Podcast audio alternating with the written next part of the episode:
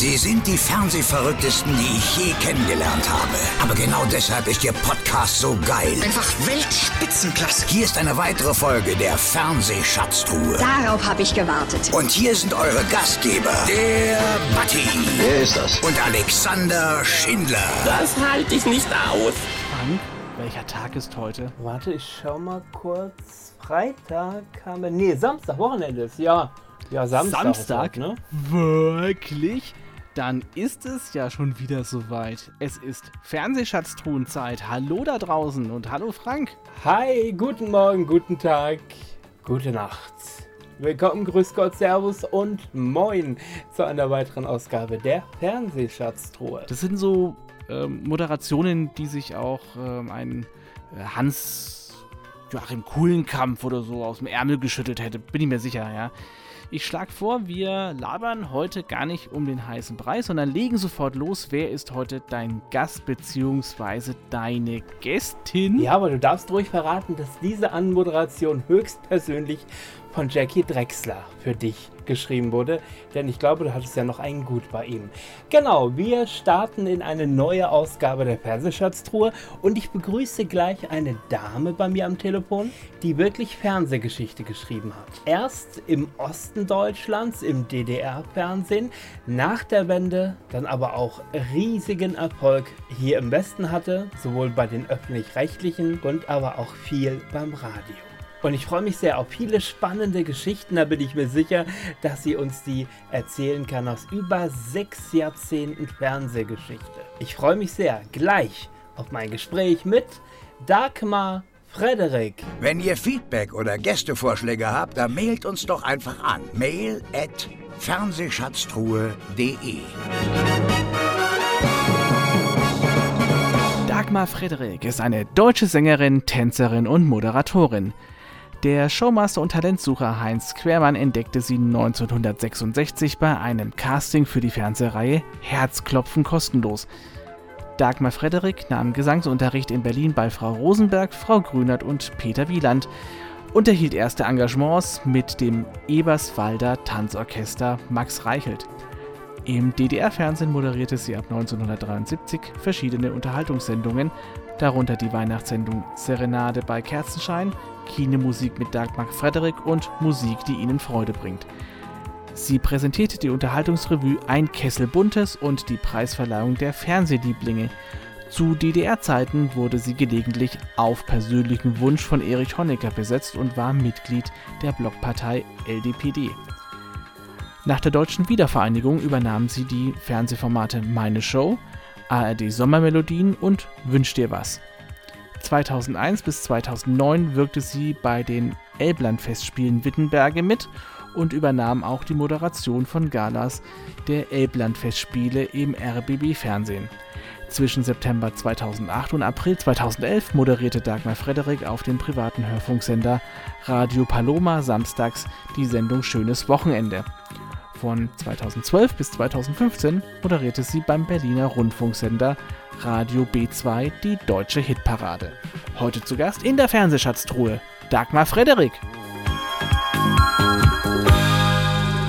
Ich bedanke mich sehr. Guten Tag. Hallo, ich grüße Sie. Jetzt ist unsere Einstiegsfrage ähm, immer sehr gerne nach Ihren allerersten Erinnerungen ans Fernsehen. Können Sie sich erinnern, was so Ihre ersten Helden im Fernsehen waren? Die ersten Dinge, die Sie selber so konsumiert und geschaut haben? Oh mein Gott, mein Gott. Also Lassie natürlich und Sandmännchen natürlich. Und dann hört es aber eigentlich schon auf, weil wir haben nicht so sehr Fernsehen gesehen. Äh, In meiner Kindheit, Jugend, da war das noch nicht so dem Fernsehen. Okay. Hatten Sie denn selber ein eigenes Gerät schon, die Eltern? Oder man hört das ja Oh, ganz oft, das heißt. Nein, wir, wir sind waren zu nicht den so Nachbarn oder so. Mein Vater hat einen, einen Tierpark aufgebaut, die ganze Familie hat Tierpark und Gaststätte bewirtet. Also wir haben nicht so sehr viel Fernsehen gesehen früher. Das ist erst später gekommen, diese fan fanatische Geschichte. okay.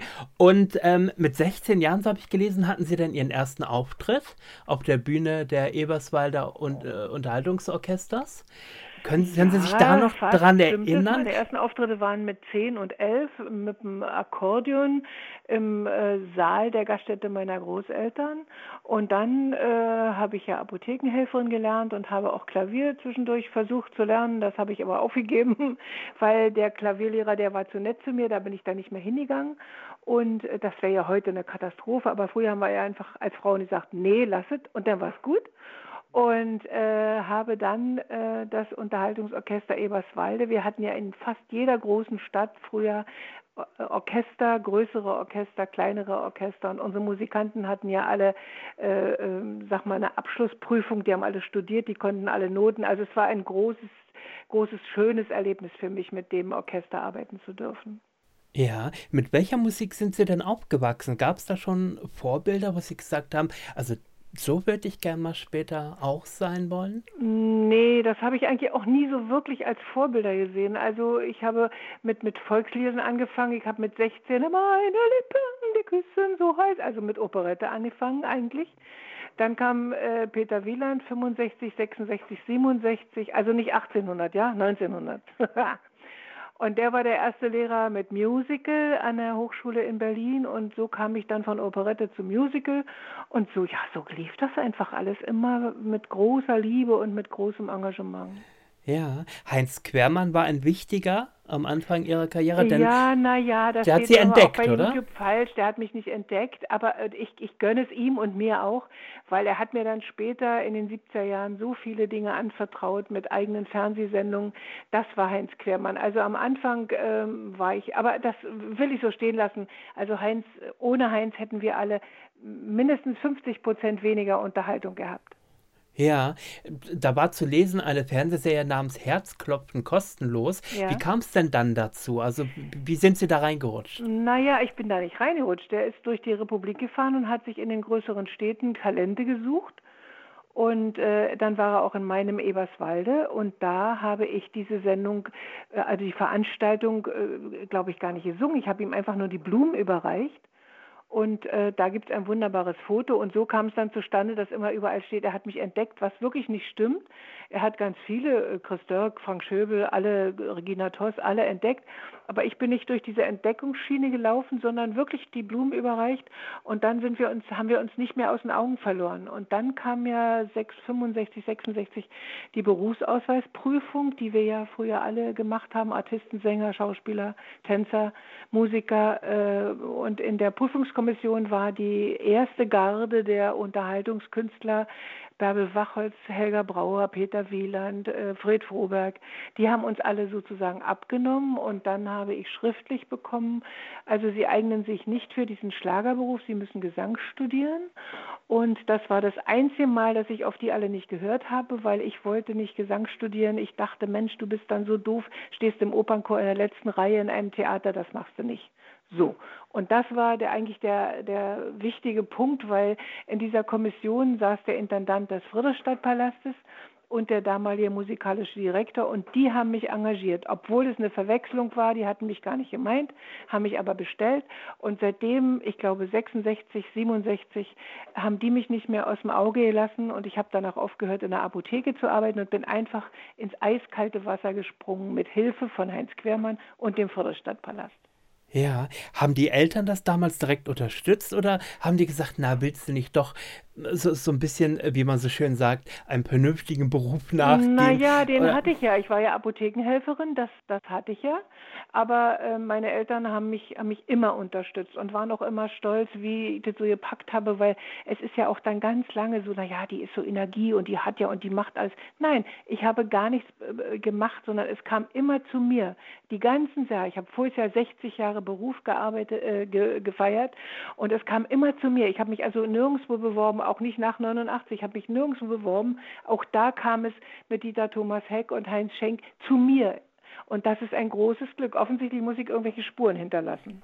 Ja, so, so die, das berühmte äh, zum richtigen Zeitpunkt am richtigen Ort. So, genau. Genau. genau. Ja. Ähm, das Musical My Fair Lady wurde dann relativ wichtig für Sie? Naja, auch das ist so nicht ganz richtig. Wir haben die Lieder von der, von der Lady studiert. Und ich war bei Peter Wieland und hieß jetzt der Dagmar Schulz zu der Zeit und bin in die Hochschule nach Berlin gefahren, Heinz Eisler. Und er fand, dass das, was er da sieht auf den Noten, nämlich Frederik Löwe, gut zu Dagmar passt.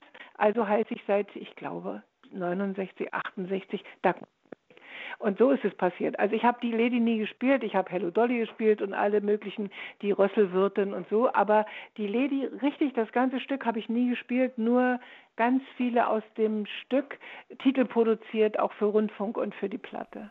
Mhm. Ist es dann korrekt mit dem, mit dem Lied Du hast gelacht, dass das äh, insbesondere für die Eiskunstläuferin Gabi Seifert äh, ganz, ganz wichtig wurde, weil es 69 in den USA sie mit diesem Lied ihre Kür absolvierte? Das stimmt, das stimmt. Aber das Duett hatten wir und wir waren das erste Duettpaar in der DDR zu der Zeit, also vor Schöbeldorg und vor Haufhenkler, waren wir mit Du hast gelacht auf dem Punkt sozusagen. Und äh, Jutta Müller, die ja heute noch immer die erfolgreichste Eiskunstlauftrainerin der Welt ist, äh, die hat dieses Lied gehört, es hat ihr gefallen und so kam es, dass Gabi dieses Lied ins Chorwelli getanzt hat. Und wir sind bis heute befreundet, also das sind so, äh, äh sag mal, Glückspunkte in der Karriere und im Leben. Mhm. Ab 73 ging es für Sie dann auch vor die Fernsehkamera verschiedene, verschiedenste Unterhaltungssendungen, darunter die Weihnachtssendung Serenade bei Kerzenschein mhm. oder auch Kinomusik. Ähm, wie ist es dazu gekommen, dass dann sozusagen aus dem Gesang die Moderation wurde? Naja, das war auch ein bisschen Schuld von Peter Wieland, weil der hat mir damals beigebracht, also du gehst auf die Bühne und erzählst nicht nur, ich habe ihnen ein Lied mitgebracht und ich habe da eine Hitparade, sondern du überlegst dir, was du den Leuten sagst, was dich betrifft. Und äh, da habe ich gelernt, dass man auf der Bühne auch als äh, Unterhaltungssänger, als bitte Schlagersänger war ich ja nicht in dem Sinne, sondern alles, was mir Spaß gemacht hat, damals noch nicht so viel eigene Titel, dann habe ich mir überlegt, was sage ich den Leuten? Womit mache ich sie bekannt aus meinem Leben? Und das ist so passiert. Und Heinz Quermann äh, ist jetzt der wichtige Punkt. Der hat mir die Serenade bei Kerzenschein eingetragen, die ich ja zwölf Jahre gemacht habe. Und äh, ja, dann kam so alles mögliche, große Shows. Dann kam der Kessel Buntes, also Anfang der 70er Jahre der erste. Dann habe ich fünfmal, äh, viermal den Kessel moderieren dürfen. Das gab es nur mit der Hahnemann und mit mir. Und das war ja immer so ein Ritterschlag. Da hat eben Frau Evelyn Matt, die den Kessel erfunden hat, dich reingeschmissen ins eiskalte Wasser und nun schwimm mal los. Und das habe ich wohl nicht so schlecht geschafft in den Jahren. Ja, gerade der Kesselbund, das war natürlich über Jahrzehnte hinweg äh, im DDR-Fernsehen eigentlich die Sendung schlechthin, oder? Da hat wirklich die ganze Familie vorgesessen. Das lief viele, viele Jahre sehr erfolgreich.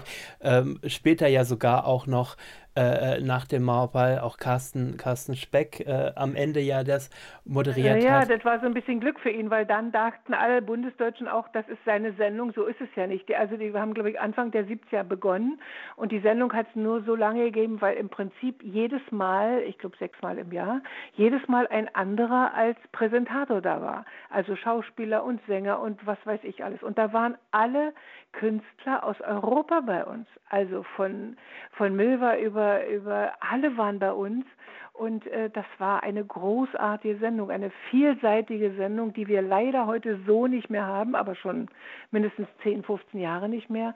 Aber wenn ich sowas sage, denkt man, ja, die alte. Nein, nein, das hat nichts damit zu tun. Ich äh, bin auch ganz erfreut über die jungen Leute, die da jetzt sind. Also ich mag den Maxi Ahland, ich mag den Stefan, ich mag den, den Silbereisen, weil das sind junge Leute, die, die begabt sind und die Chance hatten, sich über Jahre hinweg zu profilieren und uns zu zeigen, ich kann kann nicht nur Akkordeon spielen, ich kann nicht nur Trompete spielen, so und das ist schon toll.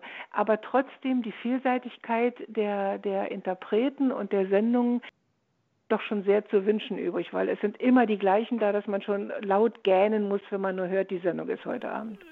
Ja, genau. Und da schlagen wir so ein bisschen die Brücke auch zum, zum Hier und Jetzt und zum aktuellen Fernsehprogramm. Denn mhm. Äh, auf der einen Seite sagen die Programmmacher immer wieder, der Fernsehkonsum oder die Leute haben sich einfach auch verändert, was das Konsumieren des Fernsehens angeht. Aber auf der anderen Seite wird doch dieses, was man früher als Lagerfeuer vor dem Fernseher bezeichnet hat, dass die Oma mit dem Enkel und der Tochter da sitzt, auch gar nicht mehr angeboten, weil nämlich wie zum Beispiel im Kessel Buntes eigentlich für jeden was dabei war. National, international, äh, junge Künstler, ältere Künstler, also es war für jeden was dabei. Und das kannten wir aus der BRD ja auch, dass es Musiksendungen gab.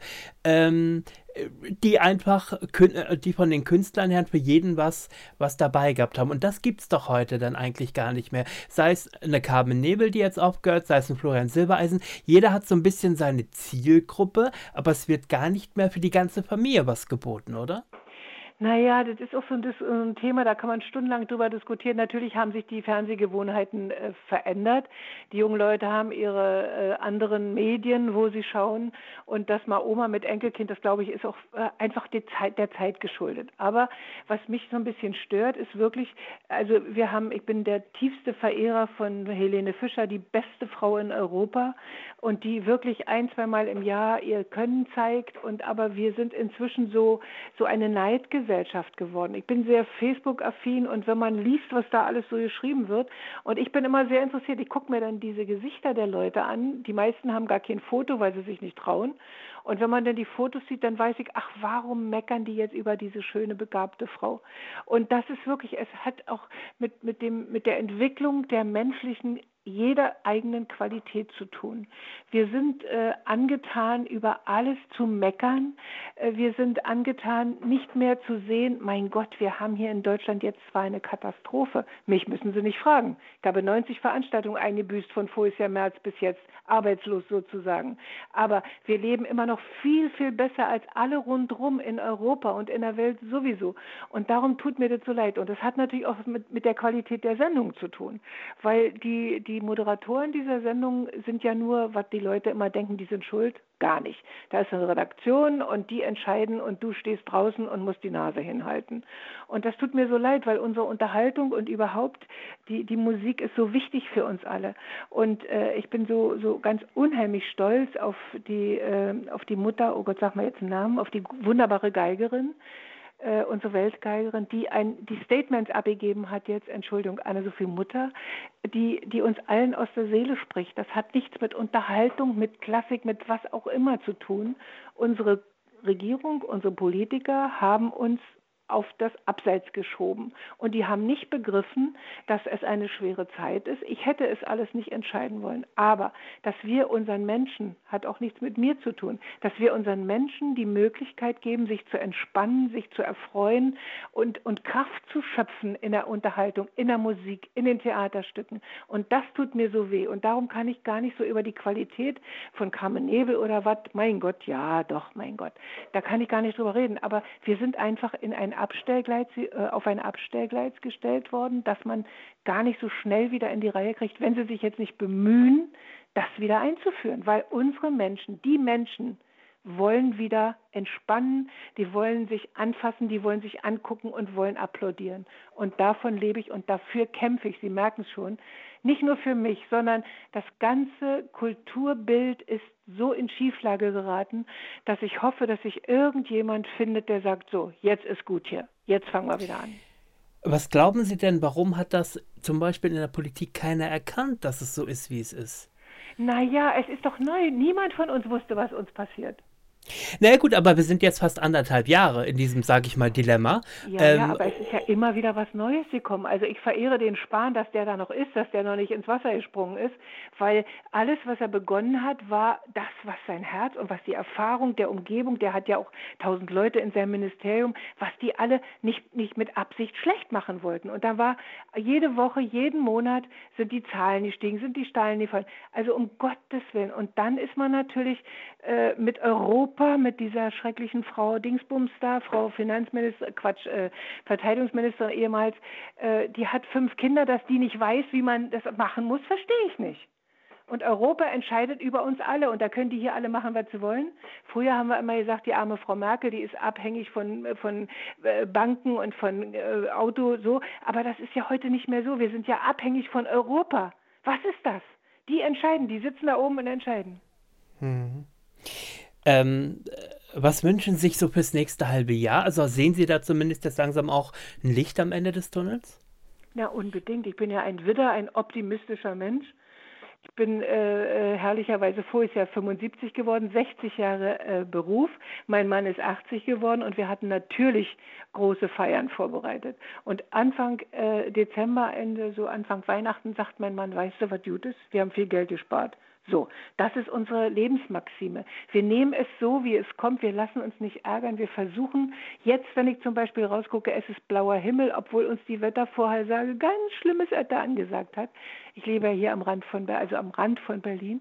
Und das ist unsere Lebensmaxime. Und wir, wir lassen uns einfach nicht unterkriegen. Und ich wünsche mir ja gar nicht halbes Jahr. Ich sage ja immer nur Monat für Monat dass, dass es jetzt aufgeht, dass, dass alle begreifen, aber dazu sind immer noch zu viele. Ich habe heute die ganze Nacht bei Facebook gekämpft. Äh, ähm, mein lieber Rock'n'Roller-Kollege hat sein äh, Impffoto äh, gepostet, ich auch. Und da war die ganze Nacht eine solche negative Hetzerei. Äh, äh, von wegen, dass wir uns profilieren. So ein Scheiß. Wir wollten Ihnen nur zeigen, Kinder, denkt dran. Wir kriegen es nicht weg, wenn ihr euch nicht impfen lasst. So. Also wirklich, es ist irre. Und darum, Sie merken schon, ich bin sehr engagiert, weil es, es macht mich so, so traurig. Wir haben eigentlich ein so wunderbares Land. Ich bin jetzt ja vorige Woche in Baden-Baden gewesen. So eine schöne Landschaft, so ein schönes Land. Und es wird immer mehr negativ und es macht mich krank, darüber nachzudenken, warum denken die Menschen nicht nach und sind nicht dankbar. Ich habe aber auch ein bisschen das Gefühl, wo Sie gerade auch über soziale Medien, Facebook, ja. Kommentare und so weiter ja. gesprochen haben, dass die Leute aber auch dies in erster Linie tun, weil sie glauben, einfach anonym hinter ihrem Computer zu sitzen. Jemandem das ins Gesicht sagen, wäre doch schon aber eine ganz andere ja Hausnummer. Nicht mehr anonym. Die schreiben ja mit Namen und Adresse. Und ja, aber sie glauben, sie glauben anonym zu sein, denke ich mal. Also dieses da, da kommt mir doch, was soll mir denn da passieren? Da zeigt mich doch keiner an genau oder so sonst irgendwas. Ja. Also, genau ne? so das wäre auch einer meiner ganz großen Wünsche, dass unser Rechtssystem also äh, mal wieder sich darauf besinnt, dass sie alle Jura studiert haben und dass sie sich nicht nach links und rechts äh, ducken müssen, sondern dass sie, dass sie ganz viel entscheiden müssen und dass, dass die Juristen Recht zu sprechen haben. Das wäre einer meiner ganz großen Wünsche. Wenn man sich umguckt, ist ja Katastrophenrichter, also muss man mal sagen. Mhm. Wir schauen noch mal ein bisschen in ihrer Vita weiter und da habe ich auch gesehen, dass äh, gerade was so die Fernsehsendung Kessel Buntes, die, die Fernsehlieblinge anging, äh, ist nachzulesen, dass sie ganz oft auf besonderen Wunsch von äh, Erich Honecker besetzt oder eingeladen wurden. War Ihnen das damals schon bewusst oder haben Sie das hinterher irgendwann mal mitbekommen? Also, schön mal zurück und schön Luft holen. Ich bin nicht immer zu, sondern einmal bin ich äh, auf persönlichen Wunsch engagiert worden, um den neuen Friedrichstadtpalast in der Friedrichstraße zu eröffnen. Und das war der persönliche Wunsch und das ehrt mich heute noch. Und äh, das ist nun mal so, weil äh, jedes Land schmückt sich mit seinen prominenten Gesichtern. Das ist heute nicht anders, als es immer war. Und das war für mich eine unglaubliche Ehre, denn man darf nicht vergessen, ich habe ja ein großes Interview gemacht vor zwei, drei Jahren. Wir haben ja 240 Länder dieser Welt hatten uns ja anerkannt und die saßen alle im, im, im, im Saal. Also das gesamte diplomatische Korps und natürlich auch normales Publikum in Anführungsstrichen waren im Friedrichstadtpalast, wo wir mit, wie ich nicht, 150 Leuten und mit dem leider nun inzwischen ja lange verstorbenen Intendanten Wolfgang E. Struck dieses Haus eröffnet haben, das in Europa einmalig ist mit seinen technischen Möglichkeiten schon 84 gewesen ist. Inzwischen ist natürlich die Technik sehr viel moderner und toll und überhaupt, aber ich war die erste, die dieses Haus eröffnet hat. Und das hatte er entschieden und zwar nach einem Kessel Buntes, den ich gemacht habe. Es war, glaube ich, der vierte oder so. Kurz bevor ich nach Shanghai geflogen bin, habe ich den Kessel gemacht, den Yachtkessel. Und da hat er gesagt, seiner, äh, sein Büro, was weiß ich. Also ich will, dass die das macht. So ist es gekommen und da bin ich heute noch sehr stolz drauf. Ja, wie gesagt, das war jetzt auch keine Kritik, sondern äh, wie nein, wir nein, ja schon festgestellt haben. Ich DDR-Bürger immer wieder verteidigen gegen solche Dinge. Was haben Sie denn da gedacht? Ich habe gar nichts gedacht, ich war einfach nur geehrt. Okay, nein, wie gesagt, und es ist doch schön, wenn man auch Dinge richtigstellen kann, wie Sie schon zwei, dreimal gesagt haben. Ja, das war so gar nicht. Ja. Und äh, das ist auch super, dass wir das dann richtigstellen können. Genau, okay. Sie haben gesagt 84, ähm, mit dem allerersten Lied auch, was Sie dort gesungen haben. Ja. Können Sie sich noch an den Moment erinnern, wo Sie da standen und dieses Lied präsentiert haben? Was war das für ein Gefühl? Das habe ich ja gerade gesagt. Also Wahnsinn. Das war ja, äh, kann man bei YouTube heute immer noch angucken, äh, dass das ganze Ballett auf der Treppe saß, diese langbeinigen Mädels und ich kam 90 Stufen runter, neues Kleid, neue Schuhe, neues Lied. Äh, ich kann es immer noch nachvollziehen und wenn ich es heute höre, es ist ja immer noch anzuschauen, es wird immer mal wieder gepostet. Es klingt so toll, weil wir haben früher immer alles live gemacht, mit großem Orchester, keine Schummelei, kein Playback, fast auch immer im Kessel, aber fast immer, weil wenn die Weltstars kamen, da haben die meisten natürlich Playback gemacht und äh, ich habe mich einmal überreden lassen, live zu singen und habe es dann nie wieder gemacht, weil es klang einfach mal nicht. Aber diese Eröffnung vom Friedrichstadtpalast, einfach irre. Noch heute spüre ich die Gänsehaut von der ja. Sekunde. Als dann fünf Jahre später ähm, die Mauer gefallen war, haben Sie darüber nachgedacht, wie Ihre Karriere weitergehen würde? Gab es Existenzängste oder haben Sie wie so oft im Leben gesagt, oh, es kommen schon die Dinge auf mich zu, wenn sie kommen sollen? Sie werden es nicht glauben, aber darüber haben wir uns ja keine Gedanken gemacht. Also ich und meine ganze Umgebung und wir, meine Familie, meine Kollegen, meine Freunde, wir waren einfach nur glücklich, dass es passiert ist, ohne wie in Jugoslawien oder in, in Dings, dass nicht geschossen wurde, dass niemand umgebracht wurde, weil das hatten wir ja alles hinter uns. Und dass es ein friedlicher Übergang war, wir waren fassungslos, dass es geht. Das hätte niemand gedacht dass von heute auf morgen diese ganze unterschwellige Überwachungsdings da, dass das alles weg ist. Wir waren einfach nur glücklich. Und dann begann natürlich die Katastrophe für uns alle Unterhalter, die äh, Kulturhäuser, die Orchester, die Theater, alles war weg, weil äh, ich habe mich ja mit Dagmar Berghoff sehr, sehr angefreundet. Wir kennen uns heute noch sehr, sehr gut. Da habe ich gesagt, warum soll die Berghoff mir ihre Sendung geben? Das gibt es ja nicht. Das sind Sendungen, so, und dann hatte ich eben nichts mehr. Ich war die, die am meisten Fernsehsendungen hatte, eigene, und das war alles weg. Und da guckst du erstmal schon doof. Aber dann kam äh, Dieter Thomas Heck dann kam äh, Heinz Schenk und die haben mir die Chance gegeben, sozusagen im gesamtdeutschen Fernsehen sehr schöne Auftritte zu haben. Und äh, ich sage ja immer, es muss ja kein Mensch, der in die komische Oper geht oder Klassikfanatiker äh, oder, oder Fan ist, muss mich nicht kennen, weil das ein anderes Genre. Aber die Leute, die, mich, die sich für Unterhaltung äh, interessieren oder für eben Moderation oder was auch immer, da hat sich mein Name ja etabliert. Und das ist eigentlich bis heute so. Also ob ich in München oder in Rendsburg oder wo auch bin, meine hier bei uns sowieso, die Leute freuen sich, mich zu sehen, dass die Alte immer noch kann, ist doch schön. So, und das war wirklich für mich äh, erstmal ein Schreck und dann hatte ich Glück, durch die beiden Männer äh, es nicht erleiden zu müssen. Mhm. Da gab es ja unter anderem meine Show.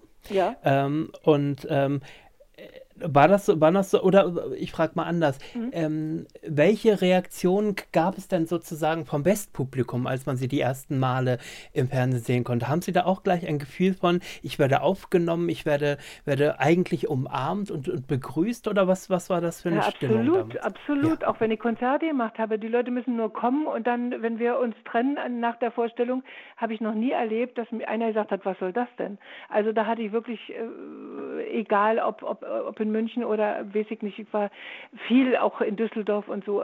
Das ist, äh, hat, hat sich für mich überhaupt nicht, nicht angesehen. Also nur kommen müssen die Leute, die, ich war ja, habe ja auch äh, Traumschiff-Geschichten gemacht äh, auf der Europa und dann ist es ja auch passiert, dass die Leute, die da zum Golfen und reiche Leute waren, keine Ahnung hatten, wer ich bin.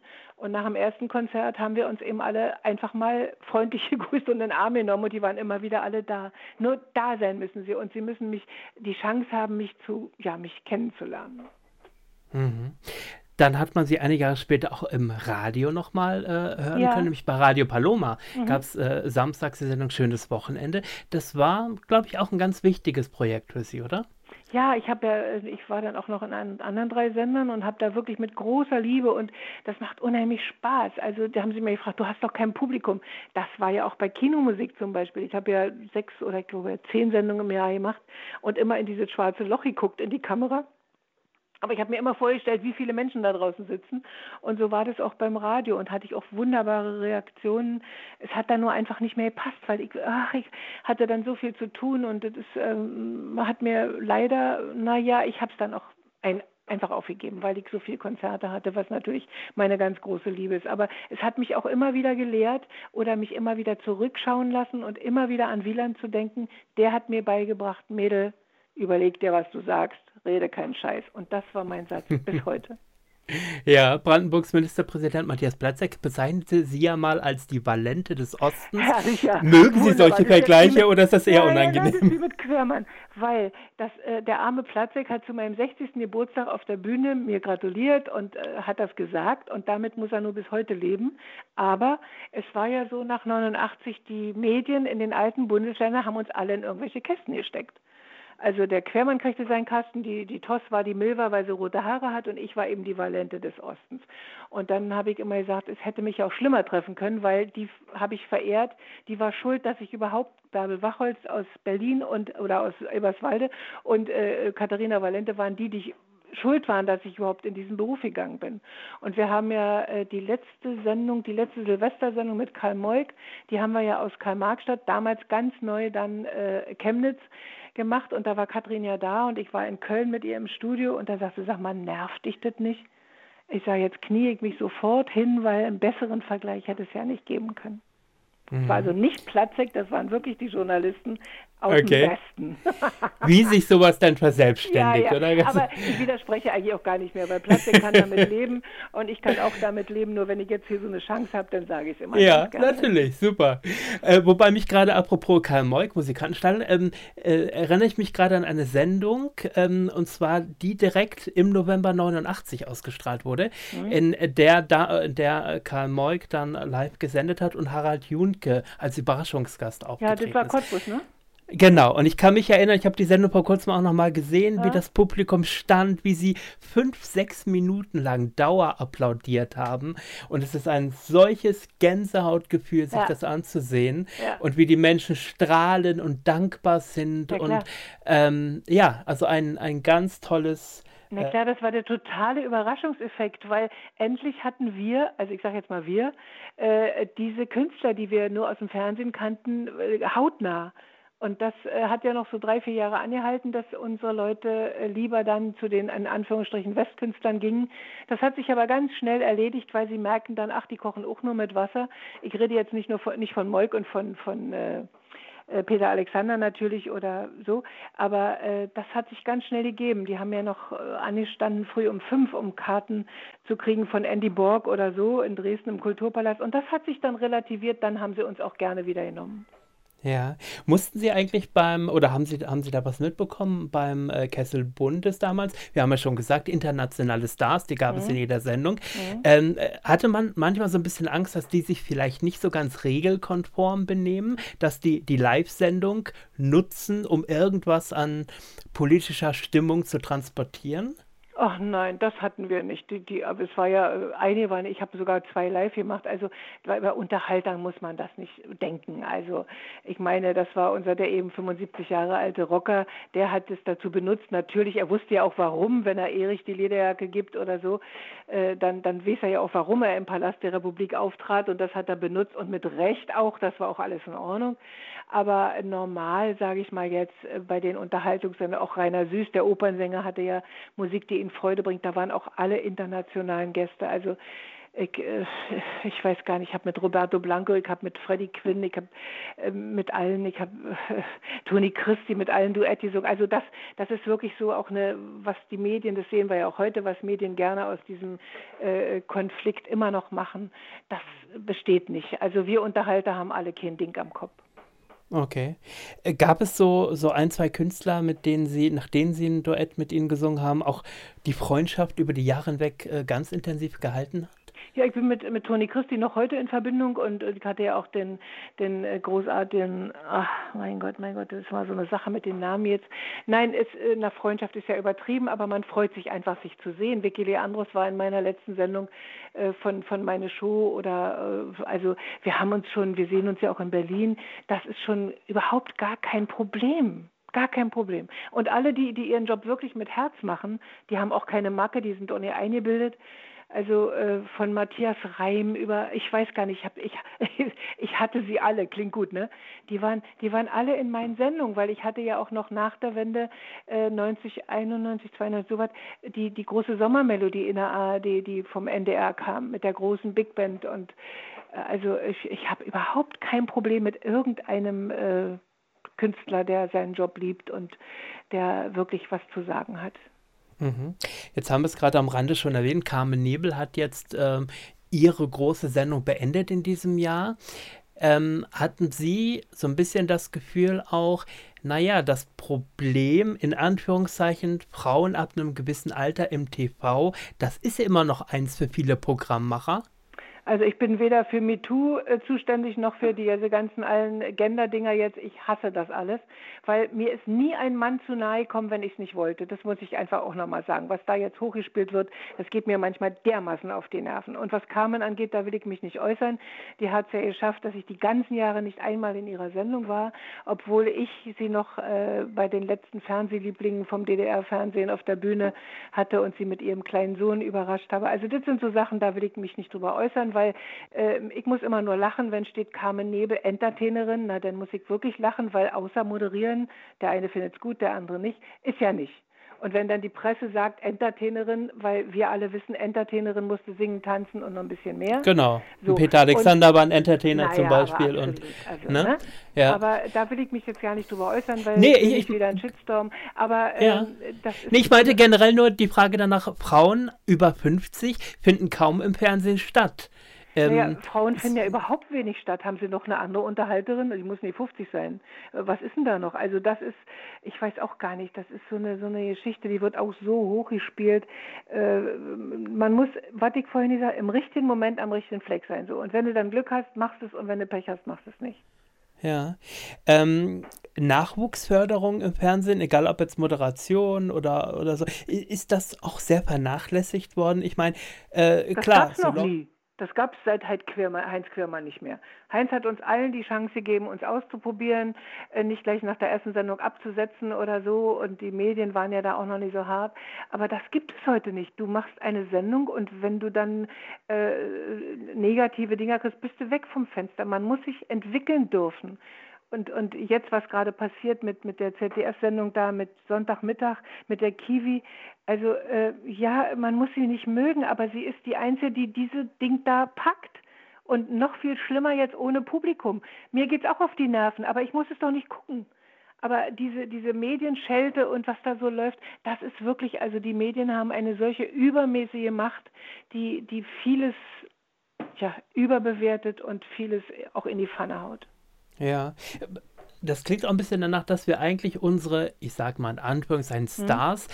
auch gar nicht mehr richtig schützen und, und wertschätzen. Nee, gar und, nicht. Sondern gar es wird nicht. immer nur draufgehauen, oder? Gar nicht. Wenn Sie sich mal angucken, wenn, wenn meine Helene äh, diese Wahnsinnsshow macht, die einmalig in Europa ist, was da passiert in den Medien, ja, also so viel Neid und so viel Unwissenheit und so. Und darum, ich werde immer mehr mich versuchen, da rauszuziehen, weil mein Mann und ich, wir sind beide Leute, die sehr, sehr gerne leben und uns nicht unser Leben wirklich negativ beeinflussen lassen wollen. Aber es wird immer schlimmer, natürlich. Jetzt diese ganze Impfnummer, also äh, es war natürlich ein Fehler zu sagen, dass die, die geimpft sind, jetzt gewisse Privilegien haben müssen. Ich muss doch nicht, bin zweimal geimpft, da muss ich doch nicht doch jedes Mal überall einen Test machen. So. Und die, die sich nicht impfen lassen wollen, die haben die Arschkarte. Aber die, die noch nicht dran sind, die müssen einfach Geduld haben, weil es ist ja nicht an, an, an Spahn oder an Merkel. Merkel ist an allem schuld, dass das Impfzeug nicht gekommen ist. Ne? So, und darum, wir können, Sie merken schon, wir können beide drei Stunden Sendung machen, weil, weil ich stehe mitten im Leben und es erfreut mich so viel, aber es macht mich auch so viel betroffen. Ja, aber trotzdem finde ich ganz toll und bemerkenswert, dass sie trotz ihres Alters auch in den sozialen Medien unterwegs sind Absolut. und, äh, sage ich mal, wirklich ganz klar und auf Deutsch gesagt, nicht die Klappe halten, sondern sagen, ja. was sie denken ja. und wie ihre Meinung ist. Und äh, das ist doch legitim. Ja, absolut. Und ich bin ja schon, das haben Sie sicher auch gesehen, schon, ich glaube, 24 Jahre habe ich ja eine wunderbare Schirmherrschaft in, in Berlin, in Lichtenberg beim Wohnprojekt Undine wo äh, Menschen, die aus eigener oder nicht eigener Schuld äh, vor 23 Jahren schon unter der Brücke gelandet sind, denen wir wirklich, es ist eine unglaubliche, wichtige Arbeit für mich, die mich auch immer wieder äh, dazu bringt, dass ich über sowas alles nachdenke. Und dann bin ich schon 17 Jahre in Cottbus Schirmherrin von der Ronald McDonald Kinderstiftung. Wir haben da ein Elternhaus für Kinder. Und diese Begegnung mit Menschen, die, die Babys haben, die todkrank auf die Welt kommen oder die, die Kinder mit Leukämie, die zwölf Jahre so. Und wenn man das alles so sieht, dann kann ich wirklich nach Hause fahren unter Tränen und zu Hause meinen Mann in Armen und sagen, Mensch, haben wir ein Glück. Und das wirklich, das erdet dich und das macht dich, also mich muss ich mal jetzt sagen, unheimlich ausgeglichen. Und das spornt mich auch immer wieder an, mir diese ganze Scheiße nicht einfach nur so anzugucken. Mhm. Als letzte Frage würde ich gerne noch wissen, auch wenn wir es schon am Rande so ein bisschen erwähnt haben, wie lebt Dagmar Frederik heute? Mögen Sie uns ein bisschen erzählen, wie Ihr Alltag so aussieht? Also na gut, seit einem Jahr, wie gesagt, ich habe 90 Vorstellungen weg und hoffe nun, dass diese verschobenen Geschichten, große Weihnachtstour und große Theater, und so, dass das irgendwann alles wiederkommt. Aber das hängt jetzt auch wieder damit zusammen, was ich alles schon gesagt habe. Wir beide sind erwachsen. Wir haben unsere Kinder. Klaus hat ja zwei Töchter. Das sind also vier, sind vier, sind acht Personen. Meine Tochter ist in Hamburg. Die sind alle, was wir wissen, gesund, haben alle Arbeit und das macht uns sehr glücklich. Wir haben leider das große Pech, dass unser Hund 14 Jahre alt im Januar im Hundehimmel gelandet ist und das hängt uns immer noch sehr in den, in den Seilen. Aber wir sind auf dem Weg zu überlegen, ob wir wieder so einen Köter wollen. Mal gucken. Aber äh, es hat so eine, so eine Regelmäßigkeit. Also mein Mann ist ja wie gesagt 80 und der läuft jeden Morgen äh, 6100, 6200 Schritte, nun leider ohne Hund. Und in der Zeit mache ich Frühstück und dann, je nachdem, was so anliegt, wir versuchen uns ja auch nicht einzuigeln. Wir haben ja ein wunderschönes, äh, äh eine Wohnung mitten im Grünen, dicht am Wasser, also Paradies. Ich bin Blumentante und äh, er war heute wieder in der Hauptstadt Berlin. und nein, nein, wir, wir versuchen uns wirklich den Tag verhältnismäßig gut ähm, und freuen uns jetzt endlich wieder zum Italiener zu gehen am Wochenende, ja. Ja, sehr schön. Ansonsten koche ich. Mhm. Koche ich und mache uns. Heute gibt es Nudeln übrigens. Heute gibt es äh, so richtig scharfe, schöne Nudeln. Also jeden Tag irgendwas ausdenken und heute scheint hier die Sonne, ich sehe den blauen Himmel und es ist grün und Sie sehen eine glückliche, geschwätzige, aber immerhin mit beiden, mit beiden Beinen mitten im Leben stehende. Fantastisch. Und ich bedanke mich für dieses wirklich sehr offene und tolle Gespräch. Von Herzen vielen Dank, Dagmar Frederik. Aber ja, ich bedanke mich auch und Grüße an die Hörer und Hörerinnen, muss man ja sagen. Genau, wir müssen ja gendern mittlerweile. Aber ich mache nicht HörerInnen, sondern ich mache Hörerinnen. Ja? Bitte, bitte es so zu lassen. Alles klar, ciao. So, genug gequatscht für heute. Das war sehr beeindruckend. Aber keine Sorge, sie kommen wieder. Stark, das ist ja wundervoll. Die nächste Folge der Fernsehschatztruhe, dem Nostalgie-Podcast. Demnächst hier.